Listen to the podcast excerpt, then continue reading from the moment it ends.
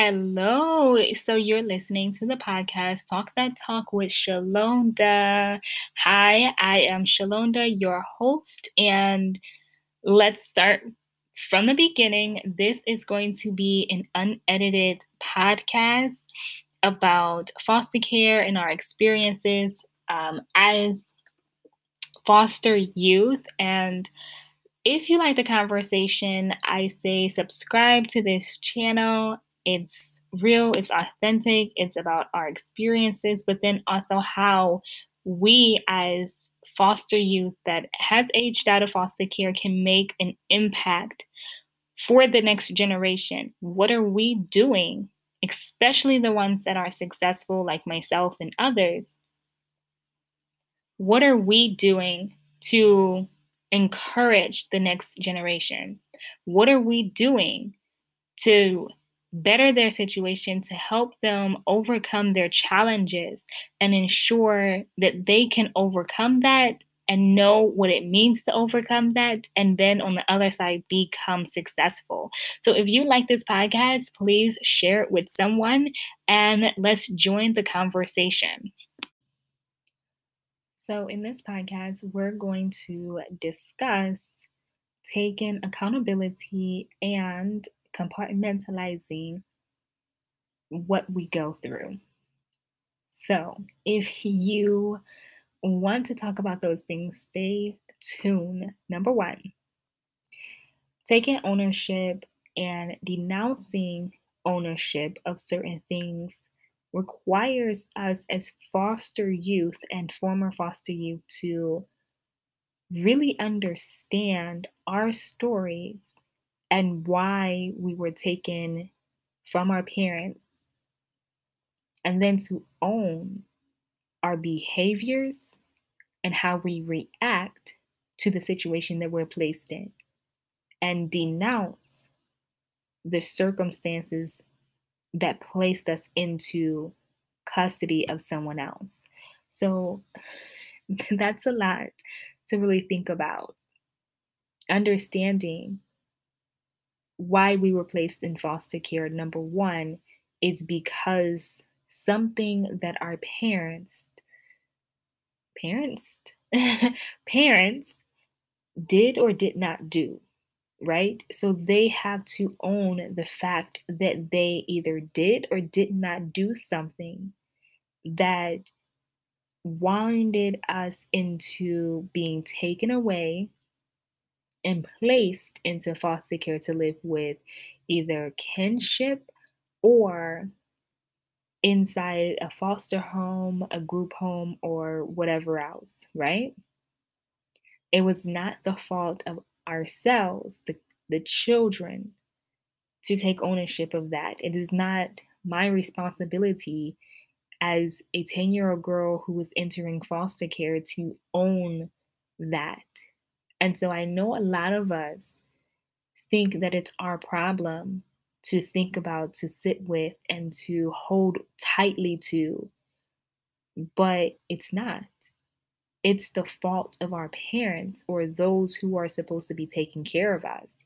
So typically it would be your parents, but let's say your parent gave you to your grandmother and the grandmother could not support you it takes the family and especially the parents to own that responsibility of not being capable and responsible enough to shelter and protect their child like they're supposed to do when they made that commitment and produced that child.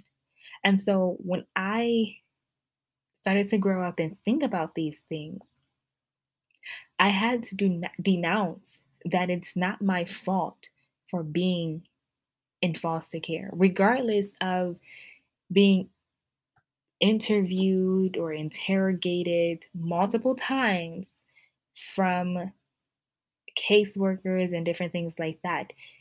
I was not the one who called 696 kids, multiple allegations. That's someone else calling in because they either had a situation with my mother, with my dad, However, they also could have seen us being in a situation that they did not agree was safe.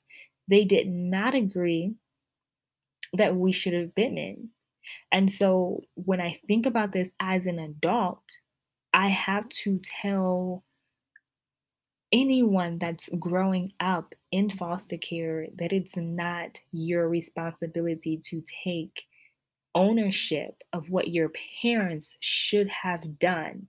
And they t- they failed you and I.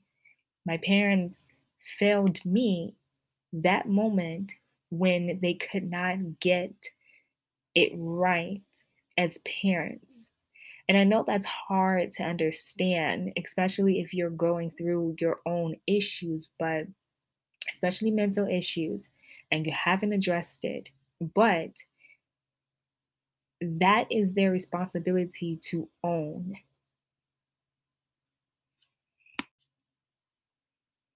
It requires them to look at the situation and tell themselves that yes, they're human, but yes, they had a responsibility to guard and protect their children. And because they did not do the necessary things in terms of taking care of themselves first, their mental health, to get rid of all of the things that hurt them and made life confusing for them. Since they did not do those proper things as parents and as grown adults, it resulted in their kids being taken away. So that's a lot to to unpack, right? To think about. But do I fault? I guess we're getting a little too far, but do I fault them? Thinking as an adult right now, I understand that things happen. And especially if you're dealing with your own mental issues, you don't have everything figured out. If you're especially a young mother and your teenage years were taken away from you because you got pregnant early and you had a lack of support, it turns out different. So I, I have more sympathy for someone within a situation because that the structure in which they got pregnant and then a lack of structure for a community support, a family support, really does hurt people in terms of being able to move and function and be that person that they're supposed to be because they can barely protect and be that person that they need to be for themselves. And so, being that person for another human being, even small children, can be difficult. So, I see the situation from a grown, mature way of thinking, and I give, I give, I guess, sympathy to the idea that you're human and you made a mistake. And I, if I got to talk to my mom, um, I would wish that she had an opportunity to heal certain wounds, wounds that held her back, that really held her back in, in terms of who she interacted with and why she interacted with them, how she parented my older siblings, how she connected with them.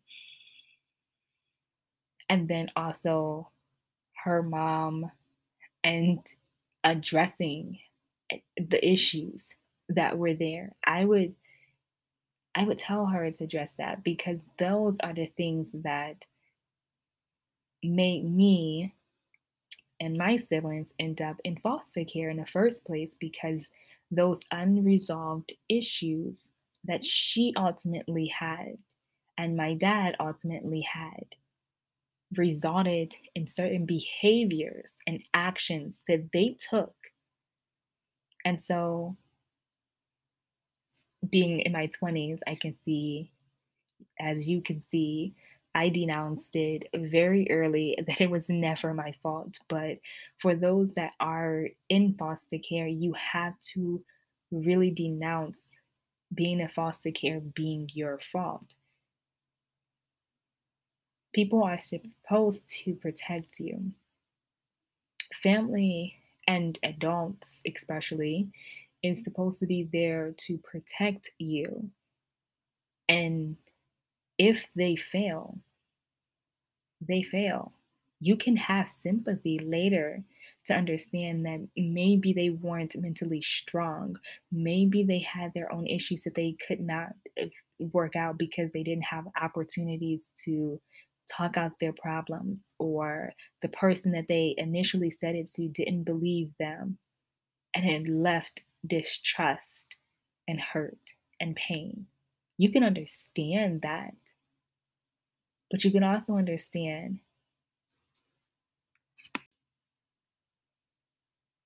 that they could have done better.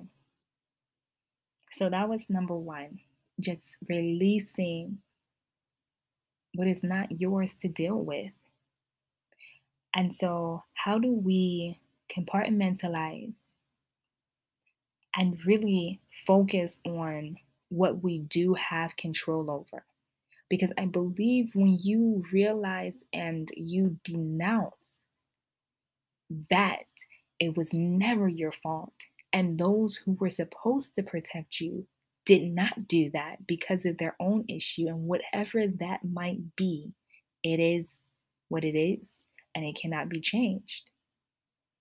Then you are responsible for how you act and how you behave as a result of your situation and circumstance. So, for me personally, I think I went through my troubling stages and I definitely learned my lessons along the way. And I wish I would have had more woman to girl or woman to teenager conversations with the women that watched me grow instead of me seeking out to my mentors and having you know different conversations with them i wish that the people had known about these issues that i was dealing with could have approached me and talked to me but that didn't happen.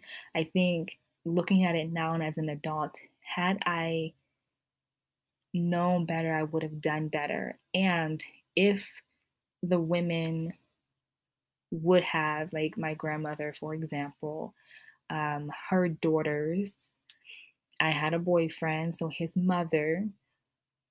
If all of these women could have had these hard conversations instead of gossiping and talking amongst each other about some issues that I got myself into, being a woman first and addressing what I was going through.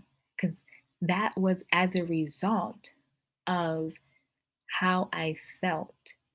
I acted a certain way based off how I felt and what I thought. And also, what I thought and felt came from the situation of being in foster care, not having my mother to kind of talk to me like a teenage girl needed to be spoken to and tell me the value that I have. I think that was what was missing.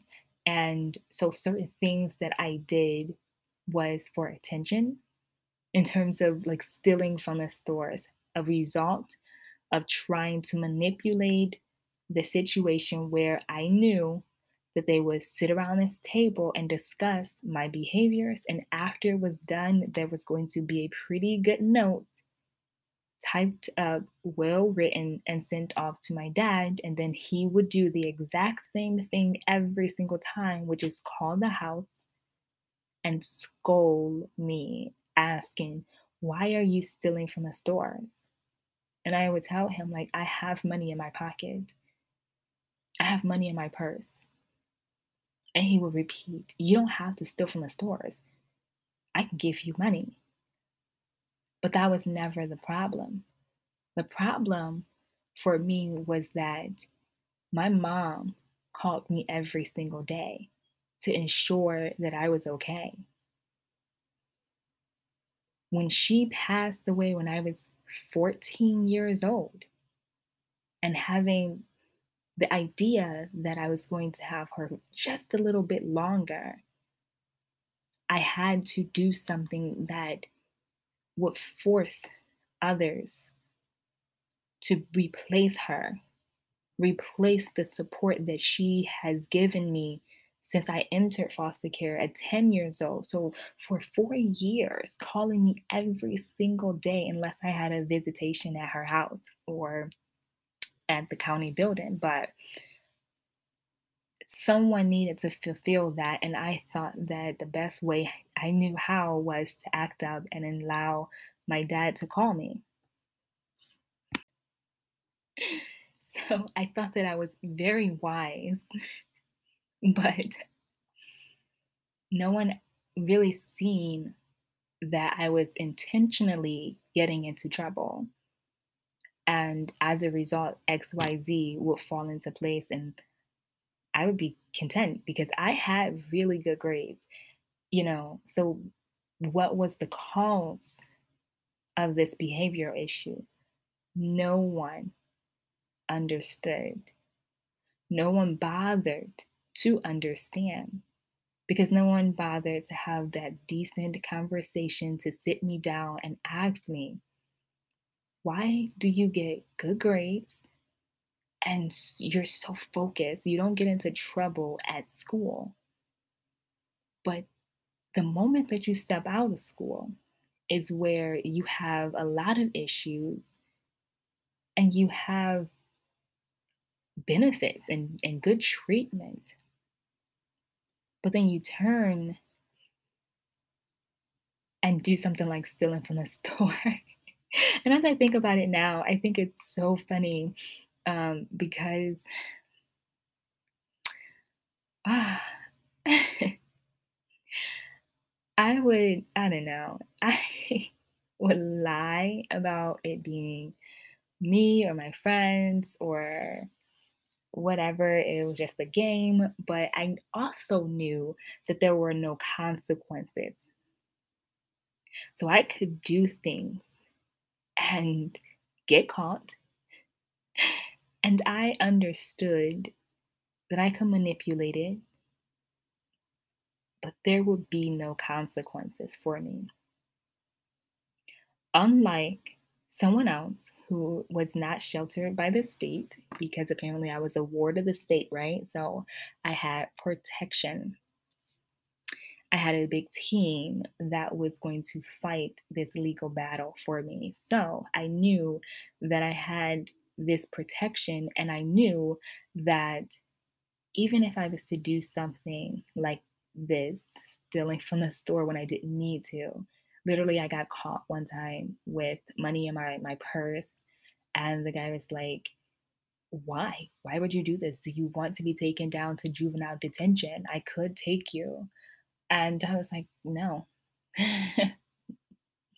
I don't know. It was just a really good conversation because it could have gone the opposite direction where i could have ruined my life right then and there because he did ask me and we did talk about it and i could have been taken because they say they prosecute people who take from the store. They got this really big sign and then i ended up taking uh, some scissors inside the store as well to like open up a package um, please do not do this but um, the man he dressed in regular clothes. So he was like, I didn't know they did this, but he dressed in regular clothes and they started to pick up a pattern of mine. And I didn't know this, right? Because I wasn't like a really amazing thief or anything. Like I wasn't like super great at it, but I got away with it a few times and I got caught a lot of times. but that's beside the point. the point of it was the scissors, and he he told me that if if it had not been him and it was his partner and I had scissors, that is considered a weapon, and his partner would have been holding his gun at me as soon as I left that store. And that was like, wow, I'm a teenage girl, I'm a black girl, and I'm lucky because his partner would have probably would have been upset with me. And i don't know the, the outcome of that. I can't tell you what the outcome would have been because it was him but him just telling me this gives me the understanding especially now of like where our current climate is but understanding how valuable our lives are and the circumstances of how people think because they don't know the whole situation. They don't know that I'm manipulating other people. They know that they have to do a job as, I guess, a theft protection person. I don't know what to call him. Um, it's slipping my mind, but his job is to ensure that I don't steal from the store and that things things I don't know. It is not funny, but it's I'm over this phase. But no one knew. That's the point. No one knew about why I was stealing. And then no one bothered to to really ask and go in depth. And so I remember I had to go to counseling a lot. And instead of counseling, I recommend us as foster parents, and I'm not a foster parent, so as a foster parent, I recommend you having a relationship and building up the trust to talk to the youth that you have vowed to protect and to guardian, be the guardian of, which means that you are there to protect and guard that child. And when I think of guardian, I mean you have the ability to guard their feelings, their their behaviors. If something happened to this child in terms of like within your household, something that they do outside of the household I still feel as if none of the family members need to know. So you are there to shelter this child against the ridicule and the criticism of even the family members. So they shouldn't know everything that the youth go through. And I think that's disheartening and distrusting of foster parents and guardians to gossip because that's what I call it. That's what I always have known it to be is gossiping, telling my business. Personally, I have gone through that. And so telling my business to the entire family. Whatever I do was whoever is at this table, their business, not the entire family. Right? So that's just a little side note to all the foster parents listening. Whatever you do, you have to build the trust between you and your foster child or your child.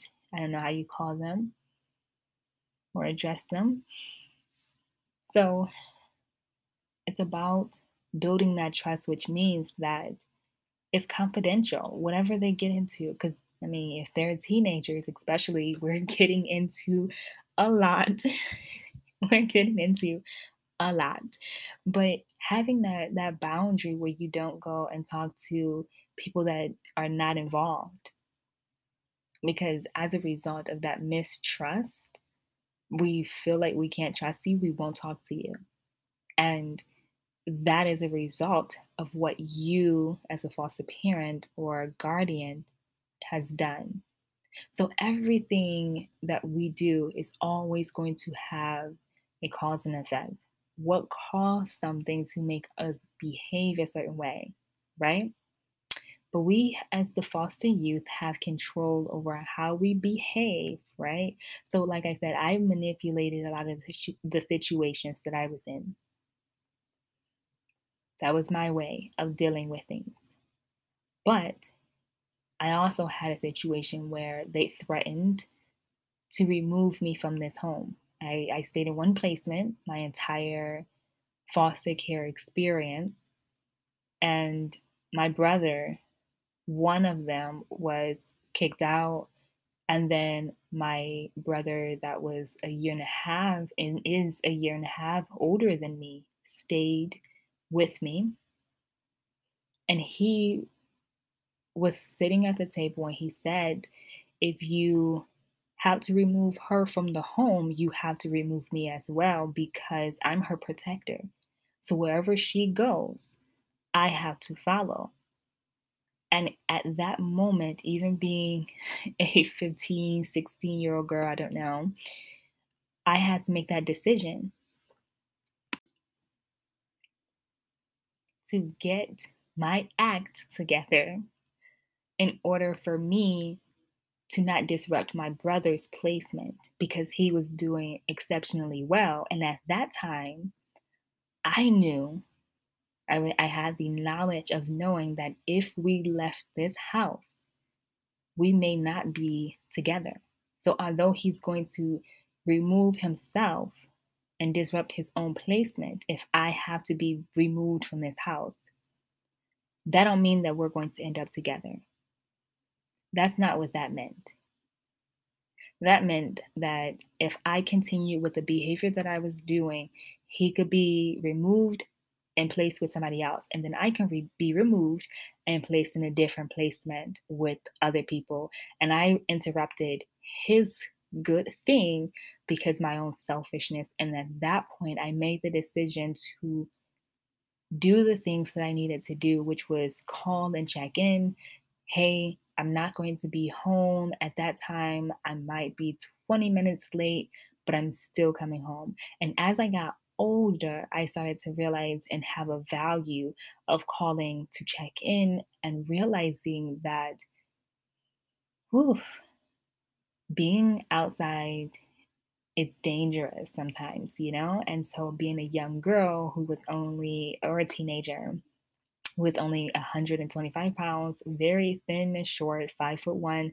Like, I can be easily picked up and like tossed, right? So, yeah, I started to realize, like, hey, it's pretty dangerous to just be walking underneath a bridge. You don't know who's down there lurking and looking and, and whatever else because uh, I wanted to walk home by myself. And my, my grandmother would always say, like, use the buddy system. If you leave together, if you leave the house together, come back together. But that was just not the case in all the time. It wasn't the case. And so I started to realize how important that was. So I was in counseling or anger management at that time. And I remember being a freshman yeah, I was a freshman, and uh, um, they basically set up these rules of like, could you possibly call the house and say this? And I said, yeah, that's doable, you know. So I still feeling like I'm manipulating the situation because I can still do what I want to do with the with the addition of checking in. So I did that and I made it very easy and seamless to do that. So once I I got to being like 17, um, maybe I shouldn't say this, but I would go stay with my sister at her house, um, and then I would not want to leave very late, so I wouldn't want to catch the bus back home because I would literally have to go a certain um, like my brother my brother Steve would catch the bus with me. Uh, we had to catch like two buses. So he would catch one bus and wait at the station with me. And as soon as I got on the only bus that take me directly um, in front, sort of our house, he would make sure that I got on that bus. it's the it's the 76, so go all the way up. It's a long bus drive, but he would make sure that if I really needed to go home and it was a little bit later um, in the night, he was making sure that I got on that bus. Um, he would stay, intentionally stay with me. And so that was, whew, wow, wow, wow. That was um, a way for me to tell her, like, hey, I'm still coming home, or hey, I'm staying over my sister's house. But it was a way for me to earn more responsibility, to get more trust from her, and to to teach, I guess, both of us how and what that that boundary relationship will look like because I'm getting older, but then you're also getting older and wiser as well, which means that we got to be flexible with each other. so by the time I turned 18, I was still actually believe um, just grad. I was about to graduate. 18, I was about to graduate and having my first car because I was so eager to get my license. Y'all, my license was like top notch importance to me. So uh, that's a different story for a different day. But when I turned 18, since I have built up that trust with her of telling her and calling, like, hey, I'm going to be out. Um, I'm staying at, you know, Shay Shay's house. I won't be home. It's the weekend. I'm just letting you know so that you don't have to stay up worrying about me, right? And then eventually I got to the point where I wanted to go out with my cousins, um, have a little good time. We about to, you know, go out to the club a little bit, just have us like teenage, I'm grown fun, I guess. and um, at that time, I started to develop a little bit more maturity. And so my thought pattern was she's an elderly woman, and I don't want her, and like I said, compartmentalizing things and understanding like even though we might fight and we might argue, we might not agree on things, I still have to respect you. And my mom instilled that in me very early to have a certain level of respect. Uh, did I respect always? No, because I felt disrespected. And my mom also told me, you don't get respect without giving it. So I did not always respect people. Um, and I definitely spoke my my my truth as I knew it to be. But I also understood that she was an elderly woman who had to get up and then she would put the deadbolt on the door uh, as a level of protection. And so once I got to be like 17, 18, I was going out more frequently. And then I knew that I wouldn't be home until about two or three in the morning. I just I just didn't want her to get up anymore.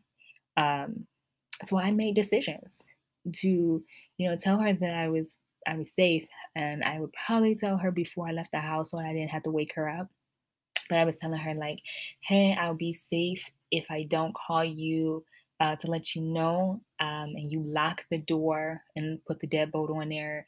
If I, I'm not here by two in the morning, you can put the deadbolt on. Like I will be fine. And I'll give you a phone call to let you know that I'm okay. But at that point, I just could not think about her getting up out of that bed at two, three, or even four in the morning because I wanted to party, party, party, and then not think about how it would be putting a strain on her. So, me taking ownership and responsibility at this point and me maturing enough to think about other people. So that's what I mean about taking ownership of what we do and learning through the process of situations that's happening to us. I definitely had a lot of learning experiences throughout my foster care journey, but ultimately it taught me valuable lessons and an understanding of how to think about her feelings or what she had to do or how she had to bend and bow because she had to raise teenagers and we wanted to do our own thing. And then I also seen how she um handled she was she was tough, you know, and in certain situations I seen how she handled um, my cousin who felt like she wanted to do her own thing as well when she was developing her teenage groove. And so I looked at that and was like, mm, don't want that to be me. So I know how to manipulate the situation. This is what I'm going to do. This is what they're telling me that I need to do. Let's tweak it so that it works for me, right? This is a message to foster youth who you're in the development of wanting to do your own thing. You're a teenager, you want more freedom, you want more responsibility, give, abilities given to you.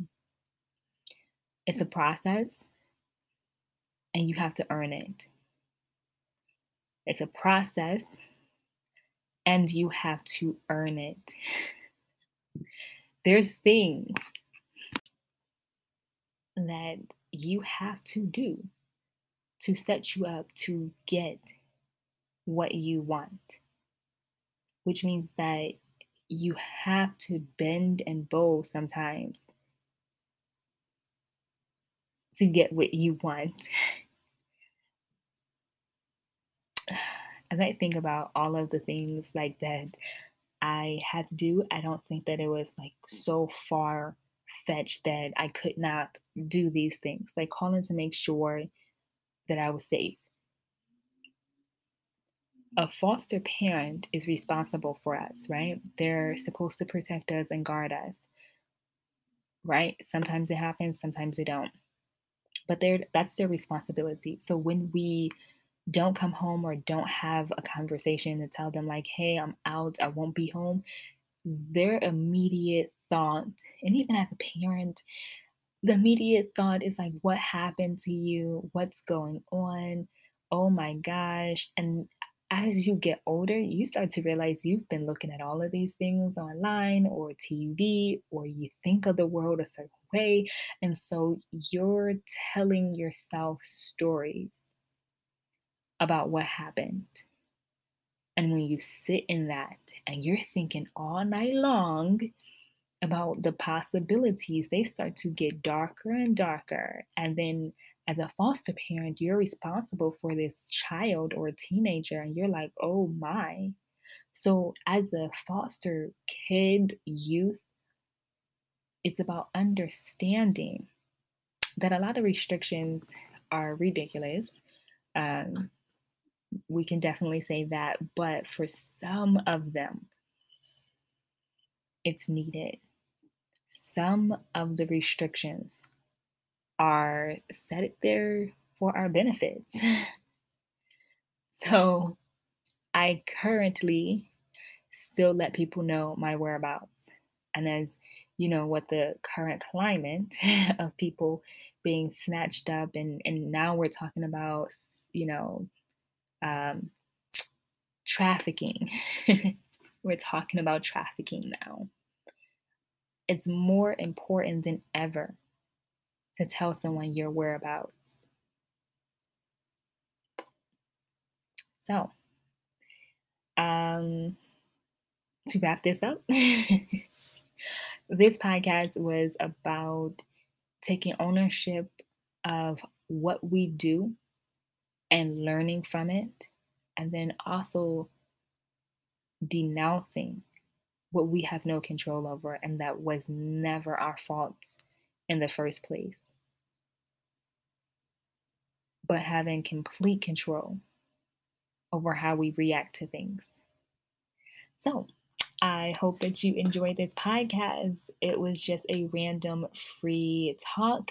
Um, and so, if you want to support this podcast, please do so. I'm actually in the process of rebranding this podcast, even though I only made a few episodes as so far, but um, it will be um, talking about healing ourselves through the means of art, it would still have a focus of foster care and our experiences, but it would highlight a little bit more about how I personally stayed focused and driven to reach my goals and how I built relationships with people and how they encouraged me to do certain things or to take up certain things or whatever it may be. So I had the name a very long time ago and I just, you know, kind of changed it. I don't know why, but I thought that this Talk That Talk with Shalonda would be better. However, I have um, recently launched um, a Heal Through Arts. And so it's under Yamoja Speaks, and I am currently developing Yamoja Speaks, even though that is the official name of my business. Um, yeah, so stay tuned for more information about Yamoja Speaks and healing through the arts. We are going to be doing a event an event in the next couple of weeks and it's I'll tell you now it's about um, those of us who do not like or are pushed for traditional counseling, but that's not what we prefer. And we still need to look at our issues and our traumas and our circumstances. We still have to look at it so that we can address them. But we don't have to all go through the same method. We all do not have to sit on someone's couch to, you know, express ourselves and to tell our our feelings because sometimes I'm just going to let you know if you if you say something that may may feel like you're going to harm yourself or others, they have to report this.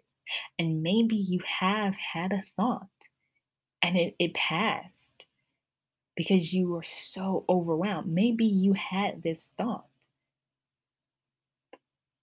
but you never went through with it. Okay? And so you say this to them and they have to report it right? So I want us to heal ourselves with being able to openly express that without having repercussions. and yes, I do advocate for uh, counseling. I currently am in counseling right now, and I'm a big advocate for mental health. Um, I definitely think that we need to heal ourselves from the situations that we have gone through. And number one way for me personally is to talk it out because I love to do that. I love talking and uh, listening to myself. I'm like, oh, I didn't know that I said that. And wow, that's kind of new to me. I didn't know I thought that way. But as I say things to other people, I'm actually saying them to myself sometimes first, where it's surprising, um, especially when you know that you're free talking, right? Things just get blurted out and you are not stopping them. This is why I kind of do like the um, unedited version because whatever comes out is really authentic, it's really me, it's the truth. Um, so that's what you get.